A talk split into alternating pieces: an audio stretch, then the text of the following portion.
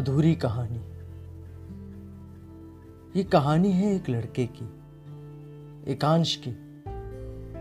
एकांश एक engineering college में पढ़ता था।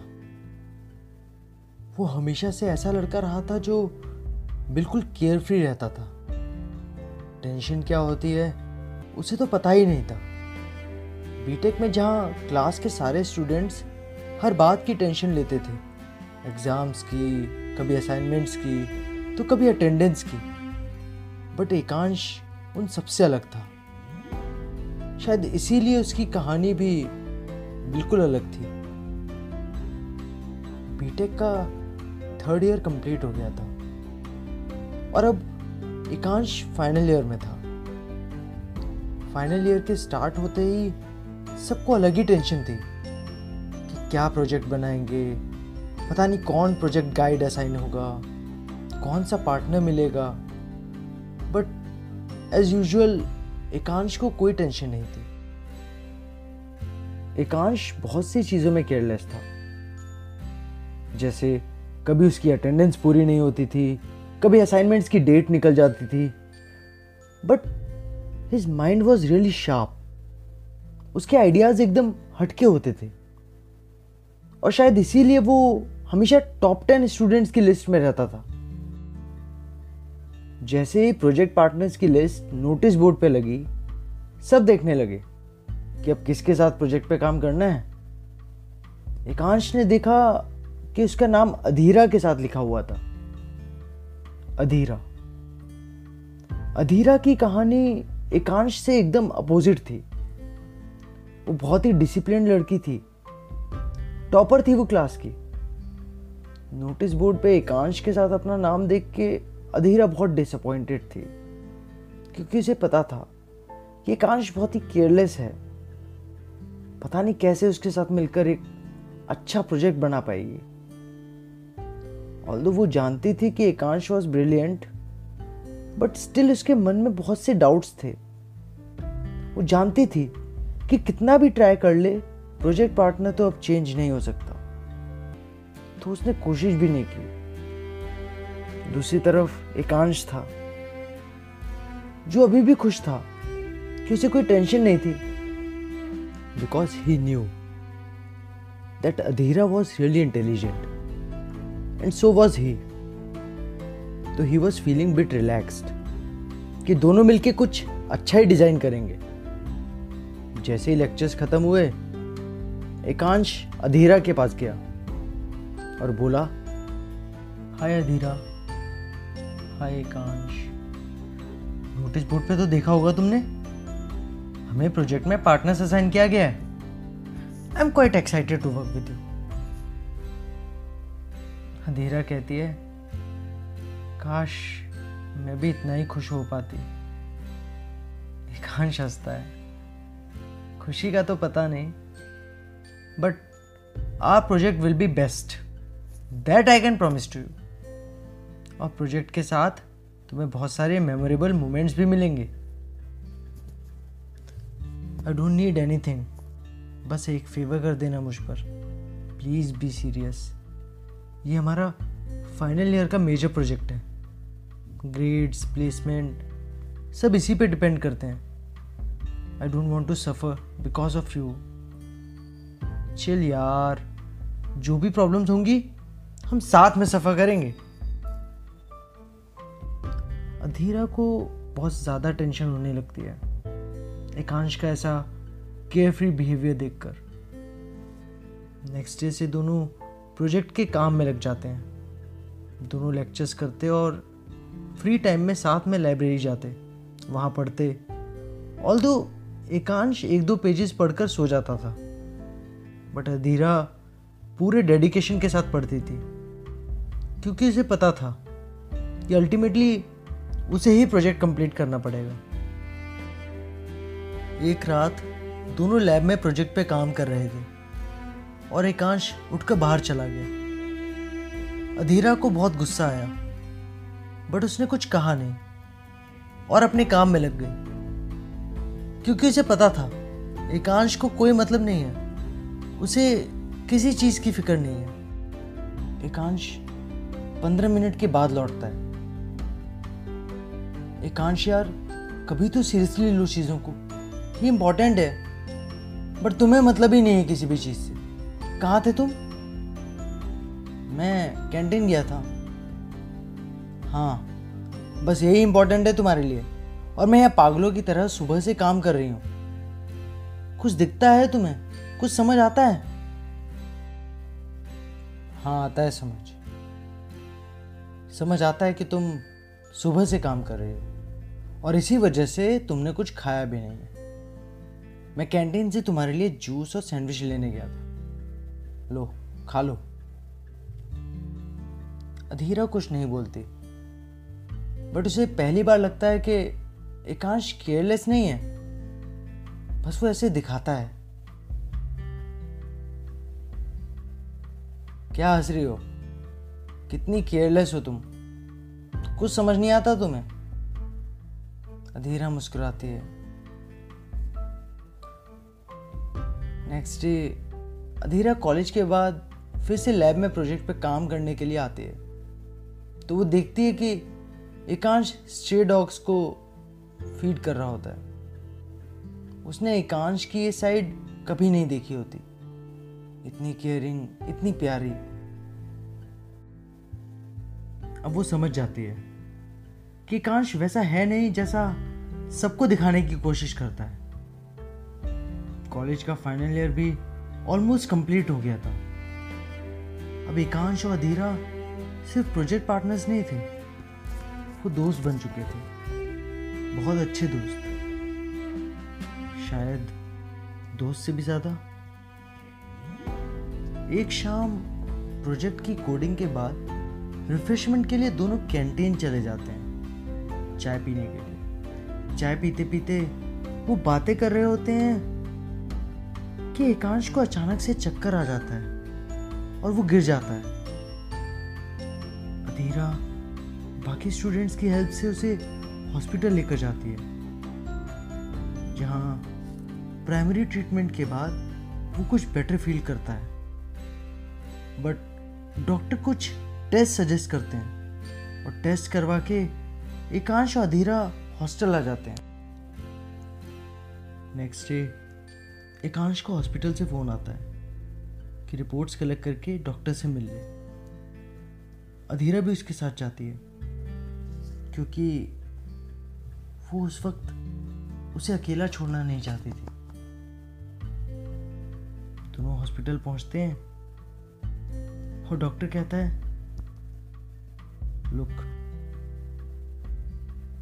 I don't want you to panic but it's really serious मैंने जो टेस्ट सजेस्ट किए थे, उसकी रिपोर्ट्स आ गई हैं।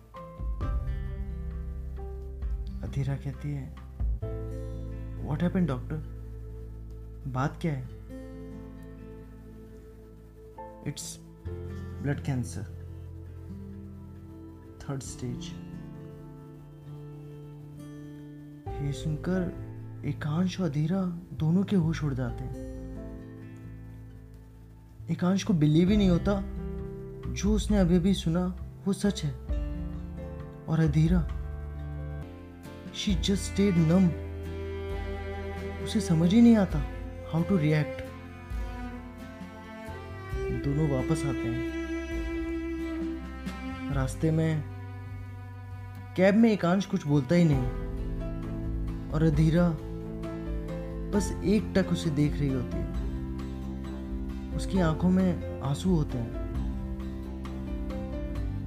डॉक्टर नेक्स्ट वीक की अपॉइंटमेंट देता है with cancer specialist. Next week दोनों साथ में जाते हैं। डॉक्टर उन्हें मेडिकेशन और ट्रीटमेंट का फुल प्रोसीजर बताते हैं। और दोनों ही डॉक्टर का सजेस्ट किया हुआ सब कुछ फॉलो करना स्टार्ट कर देते हैं। अब से अधीरा को दो प्रोजेक्ट्स पे काम करना था। एक तो कॉलेज का मेजर प्रोजेक्ट और दूसरा एकांश, उसका दोस्त, उसका पार्टनर और शायद उसका सब कुछ। अधीरा खुद को संभालती, एकांश को संभालती और एकांश की फैमिली को भी संभालती। अब एकांश पहले की तरह केयरलेस नहीं रह गया था। उसका रूटीन बहुत स्ट्रिक्ट हो गया था। वो टाइमली मेडिकेशन और डाइट फॉलो करता था। दोनों साथ में डॉक्टर के यहाँ जाते। बट अभी तक दोनों ने ही अकेले में कभी भी एकांश की बीमारी के बारे में खुल के बात नहीं की। क्योंकि अधीरा को लगता था कहीं उसकी टेंशन से एकांश टूट ना जाए। और एकांश को लगता था कहीं उसकी घबराहट से अधीरा परेशान ना हो जाए। दोनों एक दूसरे की खुशी चाह रहे थे। एक बार जब डॉक्टर से मिलकर दोनों वापस आ रहे थे, अधीरा से फीलिंग्स कंट्रोल नहीं हुई। और वो बहुत ज़ोर ज़ोर से रोने लगी। क्यों, एकांश क्यों? तुम्हारे साथ ही क्यों? क्या बिगाड़ा था हमने किसी का? ये किस बात की सजा दे रहे हैं भगवान हमें? I don't want to lose you I want you to be happy I want us to be happy I love you Ekansh I really love you Ekansh कुछ नहीं कहता। बस वो अधीरा का हाथ टाइटली पकड़ लेता है। उसकी आँखों में आँसू थे। फाइनल सेमेस्टर एग्ज़ाम्स स्टार्ट हो चुके थे। अधीरा और एकांश साथ में पढ़ते। अधीरा एकांश का पूरा ख्याल रखती। और एकांश भी पूरी कोशिश करता कि उसकी ये बीमारी किसी भी तरह दुख का रीजन न बने अधीरा के लिए। वो खुश रहता। और सारी प्रॉब्लम से पॉजिटिवली डील करता। कॉलेज अब खत्म हो चुका था बट कैंसर से लड़ाई नहीं। अब एकांश के ट्रीटमेंट के पॉजिटिव रिजल्ट्स नहीं आ रहे थे। उसकी ट्रीटमेंट एंड मेडिकेशन को रिस्पॉन्ड करने की स्पीड बहुत स्लो हो गई थी। कितनी ही प्रॉब्लम्स कितने ही डॉक्टर एकांश बदल चुका था। एक हॉस्पिटल से दूसरे हॉस्पिटल एक सिटी से दूसरी सिटी एकांश की कहानी में सब कुछ बदल रहा था। बस एक चीज़ थी जो नहीं बदल रही थी। वो था अधीरा का साथ। अधीरा ने इन सारी मुश्किलों के बीच एक पल के लिए भी एकांश का साथ नहीं छोड़ा। चाहे हॉस्पिटल में टेस्ट के लिए साथ जाना हो या फिर कन्वोकेशन के दिन स्टेज पे एकांश का सहारा बनके वो हर पल एकांश का हाथ पकड़ के उसके साथ ही खड़ी मिलती थी। एक दिन रेगुलर ट्रीटमेंट के लिए दोनों हॉस्पिटल में गए। तब डॉक्टर ने उन्हें बोला, देखिए, मैं आप लोगों की होप नहीं छीनना चाहता। Ekansh has stopped responding to our treatments और ये इंडिया का बेस्ट ट्रीटमेंट है। अगर आप चाहें तो यूएस में ट्रीटमेंट कंटिन्यू कर सकते हैं। I can talk to a friend of mind there who is really good at his work बहुत लोगों को वहाँ जाके उम्मीद मिली है। भगवान ने चाहा तो आप भी ठीक हो जाएँगे। बट हाँ it's my responsibility to tell you, treatment थोड़ा कॉस्टली है। Rest is up to you all the best ये सुन के एक बार फिर दोनों निराश हो जाते हैं। एकांश डॉक्टर से पूछता है, डॉक्टर, मेरे पास कितना टाइम बचा है? मैक्सिमम बारह महीने। ये सुन के अधीरा रोने लगती है। बट एकांश आज भी चुप होता है। हॉस्पिटल से निकल के अधीरा एकांश को कहती, कुछ भी हो जाए, हम यूएस चलेंगे। तुम्हें बेस्ट ट्रीटमेंट मिलेगा। And you will be fine I can't lose you I just can't not even in my dreams marry me please marry me क्या हो गया है तुम्हें? तुमने सुना ना डॉक्टर ने क्या कहा? सिर्फ़ बारह महीने हैं मेरे पास। सिर्फ़ बारह। मैं इतना भी बुरा नहीं हूँ कि तुम्हारी ज़िंदगी खराब कर। I love you Adhira. But I can't marry you I can't let you suffer alone तुम्हें याद है कॉलेज में प्रोजेक्ट के टाइम तुमने बोला था ना, जो भी प्रॉब्लम्स होंगी, हम साथ में सफ़र करेंगे। तो प्लीज़ मुझे तुम्हारे साथ ही रहने दो। अधीरा अपने पेरेंट्स को एकांश के बारे में बताती है। उसके पेरेंट्स साफ़ मना कर देते हैं कि उसने कैसे सोच लिया कि उसे एक ऐसे लड़के से शादी करने देंगे जो कि थर्ड स्टेज कैंसर से लड़ रहा है, जो कि ट्रीटमेंट को रिस्पॉन्ड भी नहीं कर रहा। बट अधीरा उनकी एक नहीं सुनती, वो मन बना लेती है कि कुछ भी हो जाए। वो शादी एकांश से ही करेगी। एकांश और अधीरा को यूएस जाना था। ये तो उन्होंने डिसाइड कर लिया था। बट वहाँ जाने, रहने और ट्रीटमेंट के लिए जो पैसा लगेगा, वो कहाँ से आएगा? ये नहीं समझ आ रहा था। उन्होंने हर एक ऑप्शन ट्राई किया, जो भी पॉसिबल था। हर फंडिंग एजेंसी एनजीओ सबसे मिले। और इन सब स्ट्रगल के बीच उन्हें पता चला कि उनके जैसे कितने ही लोग हैं जो सही ट्रीटमेंट और पैसे की कमी के कारण कैंसर बैटल सरवाइव नहीं कर पाते। ये सब देख के एक दिन एकांश ने अधीरा से कहा, यार, मैं अगर ठीक हो गया ना तो मैं अपने जैसे कैंसर पेशेंट्स की बहुत हेल्प करूँगा। उनके लिए जो भी मुझसे हो सकेगा, सब करूँगा। डॉक्टर से मिले हुए दो महीने बीत चुके थे। और अब एकांश की बीमारी उसके चेहरे पर भी दिखने लगी थी। उसका चेहरा पूरी तरह से काला पड़ गया था और वो बहुत ही कमज़ोर दिखने लगा था। नेक्स्ट वीक उन्होंने शादी प्लान की होती है। शादी के दिन अधीरा बहुत ही सुंदर लग रही थी और एकांश उतना ही कमज़ोर। उनकी शादी में दोनों के पेरेंट्स आते हैं। हाँ अधीरा के पेरेंट्स भी। शादी के बाद दोनों बहुत खुश होते हैं। कुछ समय बाद उनका यूएस जाके ट्रीटमेंट कराने का सपना भी सच होता नज़र आ रहा होता है। एकांश और अधीरा यूएस जाते हैं, जहाँ वो कुछ रिलेटिव्स की हेल्प से सेटल करते हैं सब, और फिर ट्रीटमेंट सेशन स्टार्ट हो जाते हैं। ट्रीटमेंट के तीन महीने बाद कुछ हद तक पॉजिटिव रिजल्ट्स मिलने लगते हैं। दोनों बहुत खुश होते हैं।